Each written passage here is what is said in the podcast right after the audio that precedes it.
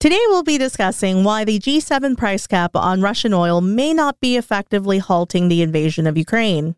We'll also be quashing any debate on the lingering impact of that cyclone in Western Australia. All this and more on Freight Up. Hello, and welcome back to Freight Up, where we navigate the world of freight and commodities markets. This week, you'll be getting a fuel oil update from your favorite office backstreet boy, Archie Smith, a freight update from our head of business development, Carrie Deal, and finally, all the way from Shanghai, China, an update on the ferrous complex by our senior researcher, Hao Pei. Freight up! If you haven't already, please make sure to follow us on Apple Podcasts, Spotify, or wherever you get your podcasts from. And now to our fuel oil desk with Archie Smith. Welcome back, Archie. Good to be back. So let's cut straight to the chase then. There's been some heavy speculation that Russian oil has entered the market. Can you walk us through that a bit? Yeah, this is in relation to the $60 a barrel price cap that was set by G7 nations on Russian Urals crude last year in a bid to reduce the amount of revenue that's going into Russia's war chest that they will then obviously use to fund those operations in Ukraine.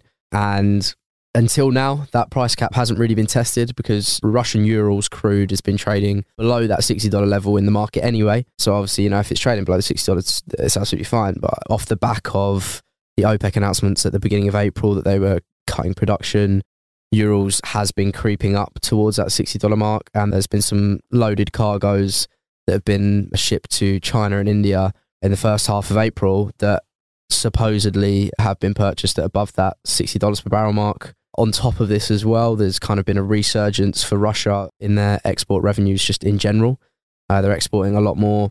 I know that their March revenues were $1 billion more than those of February for the oil exports. I think it's time for G7 to really kind of weigh up the effectiveness of this price cap, whether to revisit it or go for a different approach altogether.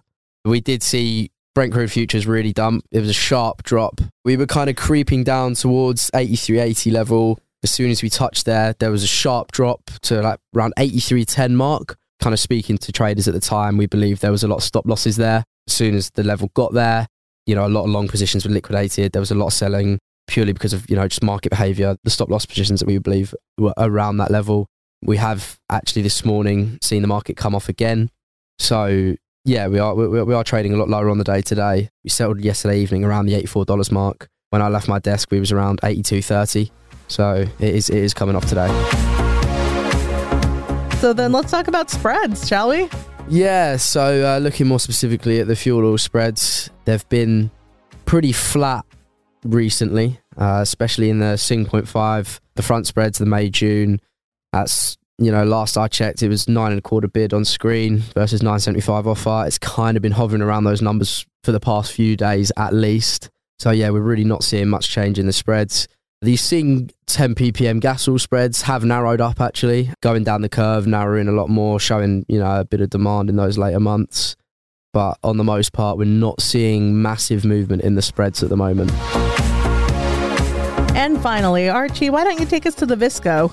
Yes, the viscosity spreads. Effectively, this is just the difference in price between the 180 CST and the 380 CST Singapore fuel oil. Of recent weeks, we've really seen that spread tighten up especially in the front months. I know the May Visco is trading around five dollars fifty at the minute. In history, that's been kind of around you know fifteen to twenty dollar mark. They're really tightening up, and I think that's just kind of market behavior. The 380 crack is a lot stronger, which is supporting that high sulfur fuel oil price, and you know therefore narrowing the gap between the 180 and the 380. That's definitely something of note is how tight, especially in the front months, those spreads are becoming. And what do you have coming up this week, Archie? Any more lads weekends that we should be on the lookout for? lovely quiet weekend planned, which I'm quite looking forward to. I'm watching the West Ham tomorrow. Are they forever blowing bubbles? They are forever blowing bubbles. You've got it right. Ah, well done. Well done. Really fitting into the uh, English culture there. You know? I'm studying for my life in the UK. Yeah, well, that's. I think you're studying correctly then, because uh, life in the UK is 90% football. So, well, fantastic. So I think you're definitely on the right track there. You'll have to keep us updated on we'll how they do. do. Yeah, well, well, hope we should win. We should win, but it's West Ham, so you never really know. Archie Smith, ladies and gentlemen. We'll see Cheers. you next week. Thank you very much. Thank you. Up next with an update on the freight market, Carrie Deal. Welcome back, Carrie. How you doing? Really good, thanks, Fernanda. Good to be back here. The big story last week and still this week is that big storm hitting Western Australia. So, what happened in the end? Well, last week I discussed how the threat of the Australian cyclone had caused rates to dip a bit. Well, that cyclone threat is long gone in terms of the shipping markets, at least. And as we predicted, it did not disrupt shipping operations at Hedland too severely. I had also said that what was more worrying was perhaps the slowdown in cargo out of Brazil, the excess of ballasters that we were starting to see that was putting a little bit of pressure on those C3 rates. And unfortunately, it's that trend which has continued. While volumes out of Brazil haven't been terrible, they haven't been enough to stop C3 rates from Tubarão Qingdao falling from near $22 down to the low $21 per metric ton. More significantly, perhaps, despite a very brief rebound in chartering activity after that cyclone passed. So that would have been the slight effect of the cyclone as a brief rush afterwards. The C5 West Australia to China iron ore route has weakened, with charters happy to hold off, rates falling from over 8 bucks to reportedly now $7.60 being done. The macro data has been presenting a mixed bag too. The overall positive headline GDP growth in China of 4.5% for Q1 is disguising some weaker signals for steel demand. In particular, that property investment fell by 5.8% year on year in the same period. Chinese blast furnace utilization is also remaining at or above this 92% level. And so we are essentially at the theoretical maximum, meaning there is no room for increased production using iron ore. So, when you say that there's no room for increased production, what about other materials? Well, you could see incremental gains in steel production that I could see using scrap metal. So there is something called an electric arc furnace. This melts down scrap metal to make steel. But scrap metal in China will largely be domestic supply, and in any case, it certainly doesn't ship on Capesize vessels. On a slightly more positive note, Chinese coal imports in March soared. They were 41.2 million metric tons. That's up from 16.4 million last March, and this really shows the strength of that post pandemic rebound. A lot of this coal is thermal coal coming from Indonesia, however, with only a small minority coming from Australia. That's despite the lifting of the Chinese ban on Aussie coal imports. Therefore, this is likely to help the big ships only incrementally, but it should be seen a little bit more on the Panamaxes. In the meantime, that Cape paper has been reacting to the overall negative sentiment. May 5 TC futures have dropped from a peak of 21,000 last week down to 18,325 value today on FIS Live while Q3 is trading at 22,800 today. So you mentioned that the increased Chinese coal imports might be felt more on Panamax. So what's happening in that market then? Truth be told, despite that, the Panamaxes haven't been that inspiring either. In the Pacific, we've seen more cargo coming out of Indonesia for sure, especially for end April, early May laycans, but it hasn't been enough to budge rates too much. Last week saw levels grinding down in both basins, with the Atlantic in particular leading the way down against a loss of confidence. We saw a very heavy tonnage list, not a lot of new cargo coming out.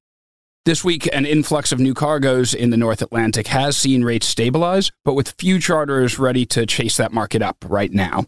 On the paper, May Panamax 4TC futures are essentially flat on the week, trading 15825 today, while the Q3 is actually up 500 bucks on the week, valued 6950 today on FIS Live. Wonderful. Thank you so much for that update, Carrie. Now, a few weeks ago, you did promise me Turkish Delight. I did indeed, and that is still to come. So, just for those of you who might be attending, I will be in Istanbul from the 8th to the 11th of May. That is attending the Cobalt Institute's Cobalt Congress there, discussing all things battery metals. So, for anyone who's going to be there, do look us up. I'll be there with our head of battery metals, Jack Nathan, and we look forward to seeing you there. Sounds like a riveting weekend. Exactly. All right, fantastic. Thank you for joining us, Carrie. We'll see you next Thanks, week. Thanks, Fernanda. And last but not least, joining us today, all the way from Shanghai, a voice that you will probably recognize, Hao Pei. How are you doing, Hao? Good. Thanks for introducing me. Can you tell us a bit about what you do here at FIS and uh, about your career in general? I've been a FX traders and researchers for 10 years, and 10 years I've been with FIS as researcher. Growing with FIS, we've been seeing FIS research from daily curves on a few colors to a more independent and dynamic and with more influential statistics and more market dominated and we have more market impact on the research areas. I think I was growing with FIS and I was very happy to work in the company at the wonderful team. All right, Hao. So that cyclone just hit the Western Australia ports, but we didn't really get a market reaction. Is there going to be a delayed reaction here, or are we in the clear? I don't personally think there will be a delayed reaction on the market sentiment since the cyclone is over, and the cyclones have a 700 tons of impact from Australia to China. As we all see, there are roughly 200 to 250 million tons of increase from Brazil and other countries or other monies last week. And some of the market participants expect the delivery pick up in the next three or four weeks. So I think the general impact in April export from Australia to China would be very tiny in late April. So in general, I don't think it will have a late reaction on the market sentiment from my perspective. So when it comes to those back month contracts, how what's going on with them in the SGX and DCE? I think the SGX September will calculate at least 12 to 13 percent higher than the DCE September, with the same underlying the physical side. I think generally they are contributed by two major reasons. From the DCE side, is that the DCE contract rolled from May to September on the active contract, which caused traders to roll the fixed cargoes to the farmer, which was offsetting May with a buy and September with a sell. Moreover, on the other side, on dollar market, on the SGX market, traders believe that a safer to lock sells at far month instead of a current month, which is high and unsafe. So they sell in the front and buy in the far. So that's why, that's the reason the SGX spread looks so big uh, versus DC value. And in addition, I don't think it's going to be consistent because it happens to have the two group of arbiters doing the same thing in the same time window. It was not, it is abnormal in a historical, following historical rules. So I think it's inconsistent, by the way. The difference, the spread will narrow in the future, given the future weeks. Ladies and gentlemen, that was Hao Pei from FIS Shanghai. Hal, thank you so much for joining us. Thank you, Fernanda. Thank you so much for joining us. And if you haven't already, make sure you're following us on Apple Podcasts, Spotify, or wherever you get your podcasts. And as always, if you have any questions, comments, or would like to chat with one of our experts, feel free to send us an email at freightup at freightinvestor.com. That's freightup at freightinvestor.com. See you next week.